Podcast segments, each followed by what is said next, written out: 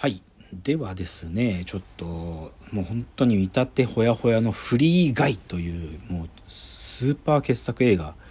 このフリーガイの中に発見する UI っていう今日のテーマにおける UI の盲点と可能性っていう話をしたいんですけど、で、ちょっと繰り返しますけど、こっからある意味もうフリーガイの話、ネタバレしちゃうんで、で、まあ公開中の作品だし、まだその楽しみを取っておきたい方はちょっとこのチャプター聞かないでくださいね。まあでもちょっと聞ける人は聞いて、でも別に聞いてもね、作品のなんかを決定的に失うわけじゃないんで、別にまあいいと思うんですけどね。ただちょっと物語に関わる話しちゃうんで、っていうのがちょっとこのチャプターです。で、フリー以外のポイントは、そういう、まあ、ゲーム世界なんですよ。フリーシティっていうゲームがあって、そこに入っていくんですけど、で、そのモブキャラたちは、なんていうのかな、普通の人間の格好してるんですよ。だけど、プレイヤーのキャラクターって全員サングラスかけてるんですよ。サングラス族っていうんですけど、で、なんでそれサングラスかけるっていう設定になってるかっていうと、実はそのサングラスがウェアラブル端末になってて、ゲーム世界における、例えば、この敵倒すと経験値がいくらとか、なんかこのタコタップするとコインがゲットできるとか、もしくはミッションがここからスタートするとか、もしくはゲームプレイヤーだけが行ける、なんか、そのロビーみたいなところの扉が見えたりとか、要はそのサングラスっていうのが、そのプレイヤーたちにとっての端末なんですよと。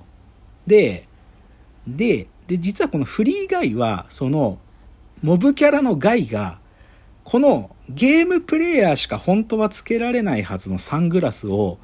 モブキャラのガイがつけちゃうってところから物語が展開していくんですよ。つまり、これは何が言いたいかというと、ゲームキャラクターですよね。ゲームキャラクター、NPC、その、ゲームの中に存在しているキャラクターと、プレイヤーが操作してるキャラクターで見てる世界が違うってことを暴く暴いてるんですよね。言い方変えちゃえばゲームキャラクターには見えてないんですよ。その経験値とか。なんかすごいジャンプできるためのジャンプ台のポイントが見えるとかワープワープポイントが見えるとか。本当は僕でもそんなのは普通に僕ら現実世界生きてる中で見えちゃいけないわけですよねだけどゲーム空間の中でゲームをプレイしてる人には見える。で、それを見える UI をモブキャラが手に入れちゃったらって話なんですよ。で、ここがすごく面白いところですよね。つまり、これって意外な盲点だなと思って、なんか僕らはそれこそじゃあマリオカートやってる時に、なんか、その、自分が何位を走ってるとか、当然そのゲーム画面見てりゃわかるわけじゃないですか。でも、実際運転してるマリオのこと考えたら自分が何位って何でわかるのって話ですよねだってそのゲーム物理空間の中に生きてるキャラクターがなんかそのゲームの画面で起きてるインフォメーションこ自分がコイン何枚取ってるとかそんな本当は見えるはずないんですよなんだけどこのフリーガイはそのゲーム空間内のキャラがそういう UI を手にしちゃったらキャラクターってものが変わっちゃうよってことを暴いたっていうところがすごい面白くてだからある意味ゲーム空間内のキャラは本当はそういう UI を持ってない。僕なんかゲームをプレイしてる人たちが持ってる UI とゲーム空間内のキャラの UI は違うっていう盲点を示してるしでもしそのキャラクターがそういうウェアラブル端末で見えなかった AR の情報とか見えるようになっちゃったっていうその可能性を示してるってとこがむちゃくちゃ面白いところ。でこれはさっき言った一つ目の作品の光秀のスマホと論理的にはちょっと反転してますよね。光秀のスマホっつうのは本当はその時代に存在しなかったデバイスとか UI を持ち込んだらどうなるかっていう話なんだけどこのフリーガイの方は何て言うかなんでそこのゲーム空間の中にいるキャラなのにその UI 持ってなかったんだっけ？ってことをなんか改めて突きつけてくるんですよね。だってゲーム空間内のキャラだったら別にその UI 持ってた持ってたっていいじゃん。だって同じゲームシステムなんだし。っていうそういう話の面白さですよね。そこがまずフリーガイが UI っていうポイントにおいてなんか僕に改めて発見させてくれた一つのポイントなんですよ。ででもそれあくまでも序の口でこっから先フリーガイのすごいところはえっ、ー、とですねインターフェース UI ってものがそのゲームをプレイしてる操作者からだんだんと有利してくってとこが面白いんですよ。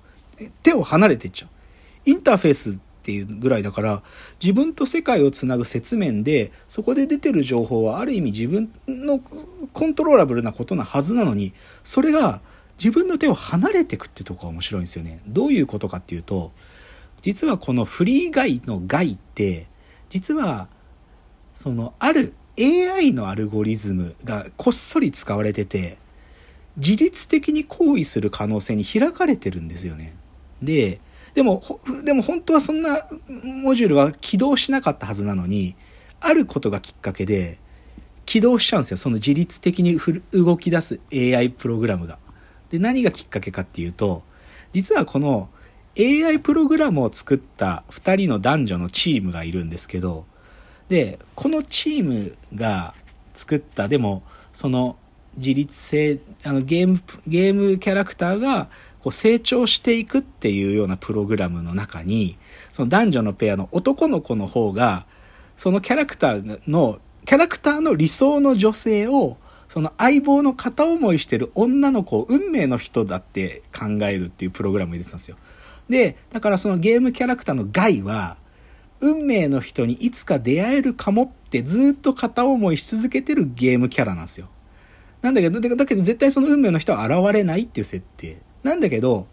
実はこのフリーシティの中に、その相棒の女の子がプレイヤーとして参加しちゃうんですよ。で、で、その人がまさしく運命の人だから、その女の子をゲーム空間内で見たガイが、運命の人に初めて出会っちゃうんですよね。そうすると、運命の人に出会わないっていう設定だったキャラなのに、ついに運命の人が現れたことで、あ本当に彼女だっつって、その人に声をかけたら俺の人生変わるかもって思っちゃって、で、そこからガイがある意味、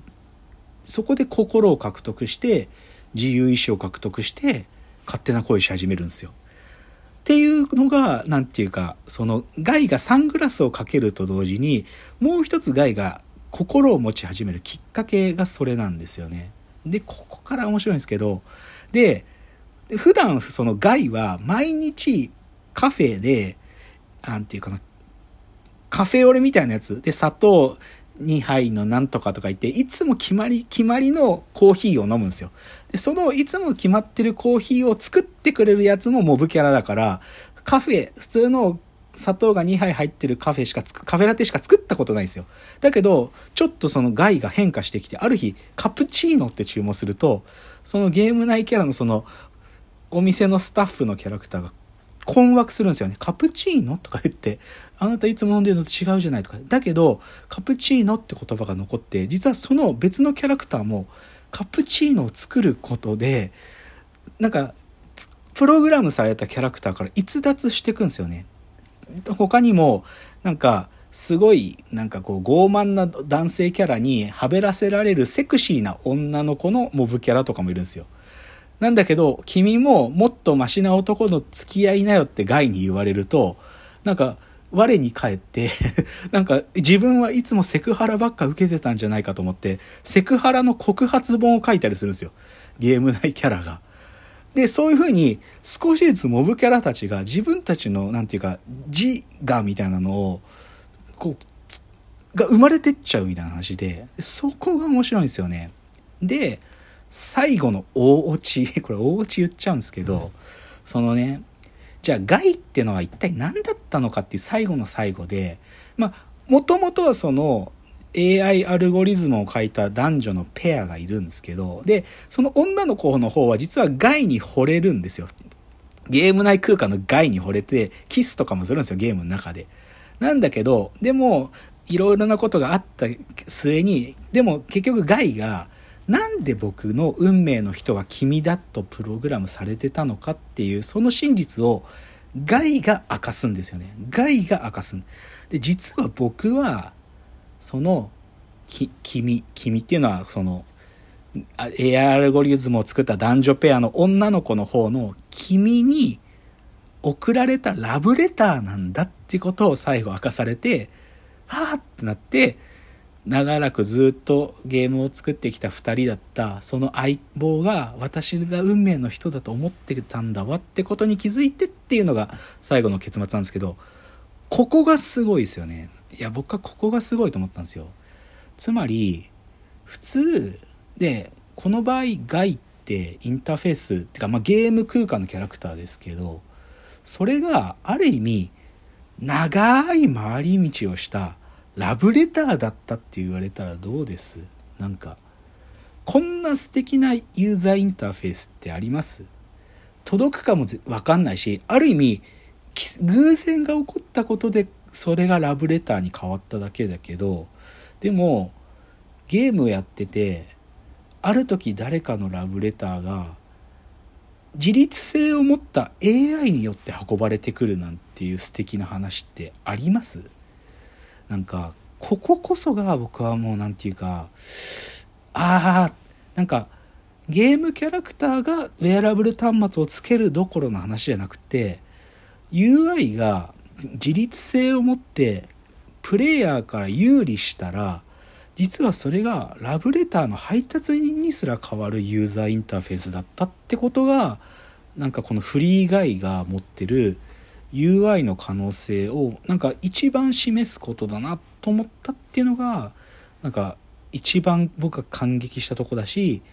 さらにはまあちょっとなんかバックトゥザフューチャーに通ずる部分もここにありますよね。なんか時間時空を超えてあの思いが伝わるみたいな。っていうのでじゃあ次のチャプターです。